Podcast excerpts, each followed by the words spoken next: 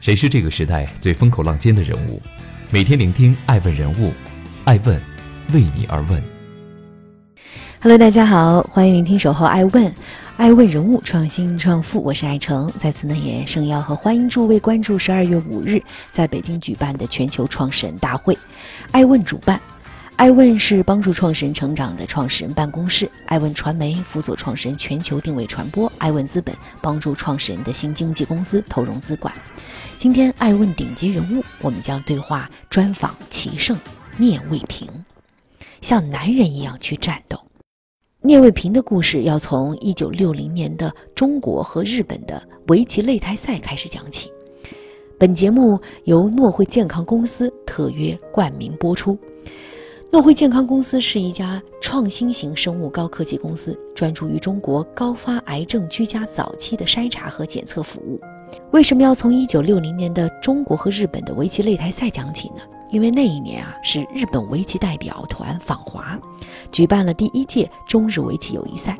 在日方让子的情况下，三十场比赛，中国只赢了两场。第二年战局再开，日本派出了55岁的伊藤友惠。这位专业级别只有五段的老太太，一路八战八胜，杀得中国诸位顶级棋手大败亏输，浑身颤抖却又束手无策，举国上下舆论哗然。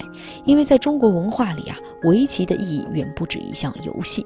我们知道，琴棋书画是古代世人必修的四门艺术，写满了中国文化的自傲。当年啊，日本围棋的第一高手败给了大唐国手顾师言后，曾经留下了这样一句话：“小国之一不敌大国之三呐。”这不仅仅是对棋艺的臣服，更是对文化的臣服。如今，一个日本二流棋手就能杀得整个中国棋界片甲不留，这一结果不但震惊了中国，更震惊了日本。据说当时有日本九段棋手放话，拒绝与中国棋手分先对弈，这基本上是已经否定了双方在地位上的对等。所谓“国运兴则棋运兴”。一九六一年的那场惨败，对于刚刚实现国家独立、民族自信急需充值的中国人来讲，早已经不是简单的面子问题。就在伊藤友惠横扫中国围棋界的现场，一个九岁的中国小男孩也捏紧了自己愤怒的拳头。直到今天回忆起来，他还是难以抑住自己的愤愤不平。他就是聂卫平。欢迎继续聆听《守候爱问人物创新创富》。追踪热点动态，挖掘创富故事，爱问每日人物带您探索商业新知。本期爱问顶级人物对话：棋圣聂卫平，抗日奇侠。聂卫平的围棋之路其实相当偶然，而且完全是无师自通的。用他自己的话说：“父母并没有教过我们下围棋，但经常看着他们下棋，久而久之，自然也就看会了。”由于患有先天性心脏病，不能进行激烈的运动，聂卫平从小只能选择智力游戏。或许是骨子里那股不服输的好胜心吧，刚一接触到围棋的他，马上就陷入了痴迷状态，每天从早下到晚，甚至累到休克都停不下来。两年之后，这个十一岁的小男孩轻松打败了一众科班出身的少年棋手，拿到了北京市少年儿童围棋赛的冠军。此时，聂卫平的围棋天赋也引起了一位共和国老帅的注意，他就是国务院副总理兼外交部部长陈老总。从此以后，天才少年就成了这位同样酷爱围棋的老人家中的常客。两人没事儿啊，就会杀上两盘棋。直到有一天，老帅突然摆桌大请了少年一次，还开玩笑说道：“我们要暂时告别喽。”似乎老帅要去忙一件非常重要的大事情，于是那一年，罗布泊的大漠深处传来了中国第一颗原子弹横空出世的巨响。后来，老帅曾对少年说道：“原子弹相当于围棋的九段，中国有了原子弹，也就有了九段，而围棋目前还没有九段，你们将来是要打败日本的九段才行啊！”这句话深深地刻在了少年聂卫平的脑海里。二十年时光一晃而过，经过几代人的努力，中国人的国力和棋力都在飞速进步，复仇的日子终于到来。一九八四年，北京第一届中日围棋擂台赛开幕了。此时，两国已经恢复了邦交正常化。昔日小球带大球的友谊赛也变成了真刀真枪的实力对抗。赛制从多人多轮的混战改为双方各出八名棋手进行残酷的一对一的擂台淘汰。这场国运之战牵动着所有人的心。时任国家副总理的方毅亲临观战，而邓公则早早地守在了电视机前，等着现场的直播。在强烈的民族自尊心面前。中国和日本的棋手都拼尽全力。赛前，两国的围棋杂志都曾经做过读者调查，日方有百分之九十一的人认为日本必胜，连中国也有百分之八十的人认为中国会输。日本棋院理事长坂田荣男更是在致辞时表示，他们只要三人就可以结束战斗。比赛走势也证明，日本人的狂妄并非毫无依据。第七局，日方小林光一登场，这位超一流九段连续击破中方六名棋手，战局直转直下。此时中方阵营只剩下聂卫平一人，而日方尚余小林光一、加藤正夫、藤泽秀行三名超一流九段棋手，其中主将藤泽秀行是日本终身名誉棋圣。一对三的车轮战，即使每局胜率都是五五开，中国取胜的概率也只有百分之十二点五。绝境之下，聂卫平凭借一己之力上演了绝地大翻盘，以漂亮的三连胜终结比赛。力挽狂澜者，国士无双。百年耻辱一朝雪。当晚，北大学生涌向天安门广场，打出了振兴中华的口号。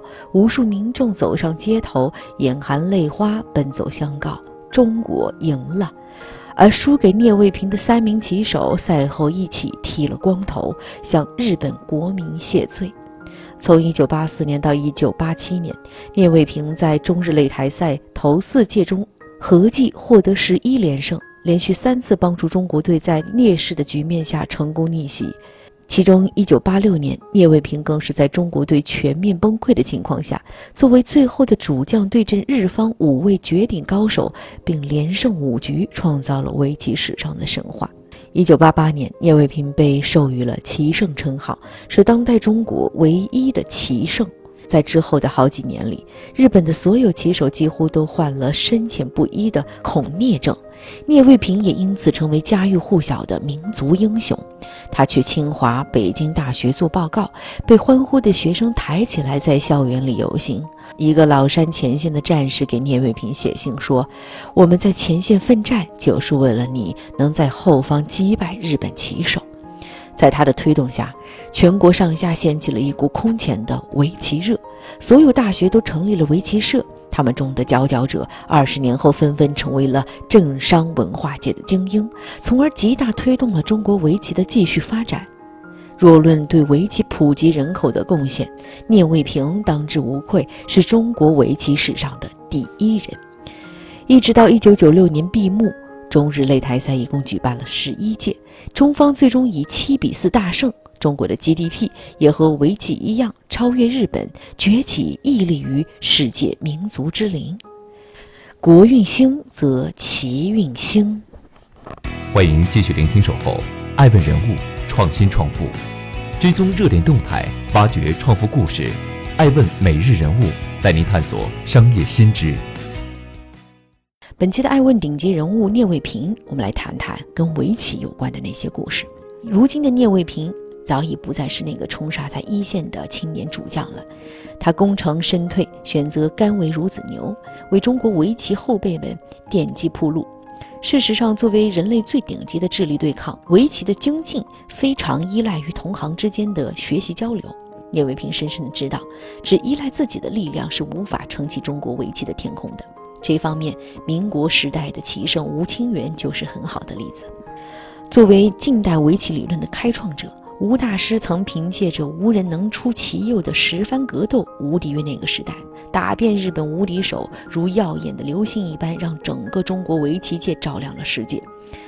但在流星过后，整个民国的围棋界却依然是死水一滩，继续被日本人全面碾压。后来的新中国初代国手们，其实也无一例外都看过吴清源的对局集，但面对伊藤老太太的凶狠攻杀，依然无法招架。这其中很大的原因呢，就是没有机会亲身与吴清源大师切磋学习。毕竟。昭和棋圣在自己的全盛时期选择东渡日本，国内棋手无缘与吴大师相见，而后来人则更无法穿越时空和吴大师做面对面的交流，自己的疑惑也没有人可以解答，只靠棋谱无法真正领会棋艺的精髓。任何一项体育项目都必须要靠与顶级高手对局，对现有的战术充分研究，在实战中进步，才会产生更多定式的新变化。常浩鼓励这些中国围棋后辈们，正因为得到了聂卫平的指导，自己大胆的想法得以在实战中检验，才能取得后来突飞猛进的进步，在国际大赛中真正的脱颖而出。事实上，这些年仅从聂卫平围棋道场里就已经走出了二十三位世界冠军和全国冠军。后辈的成功必须踩在前人的肩膀上，也必须有人甘做绿叶。而反观九十年代后日本围棋的没落，很大程度上就是因为人才的断档。当六超纷纷老去，日本便再无国手。从这个角度上来讲，对于中国围棋的发展，聂卫平是真正的开拓者。事实上，今天的中国围棋早已经形成了良性循环，围棋热带来了围棋人口增多，使得围甲诞生，围甲锻炼了棋手，棋手取得了好成绩，进而吸引更多人参与围棋。二零一七年五月，由诺惠健康捐赠的聂卫平围棋道场贵州总部揭牌仪式在贵阳举行。诺惠健康科技有限公司作为聂卫平公益指导棋赞助方，出资在贵阳捐建了公益围棋教室，为中国围棋的普及和推广做出了贡献。经过几代人的努力，中国围棋的整体水平已经全面超过日韩。二零一三年。周瑞阳、陈耀烨等六位中国新生代棋手，甚至独揽了世界六大围棋顶级赛事的全部冠军，包含应氏杯、三星杯、LG 杯、春兰杯、百灵杯和梦百合杯。其中，梦百合杯更是实现了梦一般的合围，由中国八名棋手包揽了全部八强。简单来说啊，今天的中国在全球围棋界的地位已经是乒乓球一样的存在了。而故事的结局总让我们出乎意料。刚刚在人类世界解锁的独孤求败成就的中国围棋，还没来得及品味山巅上的风景，就遭遇人工智能的降维打击。二零一七年，乌镇升级为二点零版的 AlphaGo 轻松战胜了代表人类最高水平的中国围棋手柯洁。赛后，柯洁在接受采访时这样说道：“AlphaGo 让很多理论都被推翻了。”再看以前的定式，我都觉得好笑。人类通过数千年的实践总结了围棋理论，然后人工智能技术告诉人类：“对不起，人类总结的都是错的。”在棋圣看来，这也标志着一个时代的终结。但老聂却不是悲观主义者，在他看来，人工智能技术的出现同样代表着一次围棋大时代的到来。欢迎继续聆听《守候爱问人物》。创新创富，追踪热点动态，挖掘创富故事。爱问每日人物带您探索商业新知。欢迎您继续聆听《守候爱问顶级人物之棋圣聂卫平》，如何从抗癌传奇到防癌大使？知道聂卫平的人多是因为他是棋圣，但是知道他是抗癌斗士的人未必那么多。二零一三年上半年，聂卫平突然暴瘦。被祈院众人连蒙带骗带到了医院，经过检查，他被确诊为直肠癌晚期。聂卫平的肿瘤，也就是癌，已经有十厘米长。要知道，正常人的直肠总长也就十二至十五厘米。当时病情相当严重。聂卫平说起自己当时的病症，现在在艾问顶级人物的镜头前显得云淡风轻，似乎说的好像不是自己身上发生的癌一样。当时，中国直肠癌方面的顶级专家为老聂来会诊，医生的意见分为两派，一派是保守治疗，第二派是手术。但手术的风险很大，绝大多数的医生，包括院长，都希望聂卫平选择保守治疗，不赞成手术。聂卫平果断拒绝了保守治疗，在他看来，手术的决定啊，就像他下围棋中的中盘，也就是关键时刻的胜负手。围棋是一种胜负感极强的智力游戏，而聂卫平骨子里也正好有一种永不服输的性格。就像从1984年中国和日本擂台赛那场绝地大翻盘的开始一样，他的每场战斗无一例外都是背水一战，最终的胜利也几乎是渺茫的遥不可及。但作为众人最后的希望，他孤身一人伶牙而立，毫不畏惧，以残弱之躯抵挡一轮轮强敌的狂攻，并一次次创造奇迹，像男人一样去战斗。这就是聂卫平的性格底色。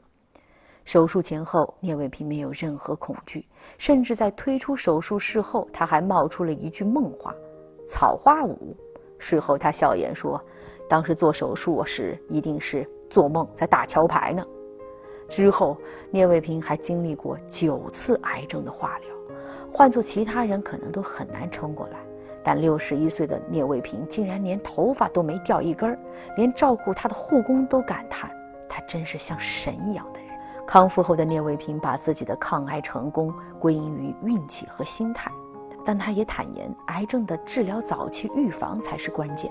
在他看来，人生也如同在下一盘棋，每一个人都有自己人生的棋局。癌症早筛就像棋局一样，如果开局的好，及早发现和治疗癌症，一辈子都会健健康康的。带着这样的心态，二零一六年三月，聂卫平成为了诺辉健康的形象代言人，也成了历届西湖对弈论坛上早癌筛查科普的宣传大使。在此也感谢诺辉健康对本期节目的大力支持。诺辉健康出品了一款肠胃清的产品。肠胃清是一种全新的无创无痛、非侵入、可居家操作的直接肠癌筛查服务。通过多白点分子的检测技术，分析粪便中与肠癌发生有密切关系的三种分子指标，包括血红蛋白、基因变异和基因的甲基化变异，可以检测出直径一厘米以上的进展期腺瘤、癌前病变和结直肠癌病灶，及时发现和根治癌症。谈到自己十年后的期望。聂卫平相信，那时候的中国围棋只会比现在更强大。感谢您收听今天的《爱问顶级人物》，爱问人物创新创富，爱问辅佐全球创始人的全球创始人办公室，也欢迎在十二月五日的全球创始人大会中见到各位。爱问是我们看商业世界最真实的眼睛，记录时代人物，传播创新精神，探索创富法则。微信搜索“爱问人物”公众号，查看更多有趣又有料的商业故事。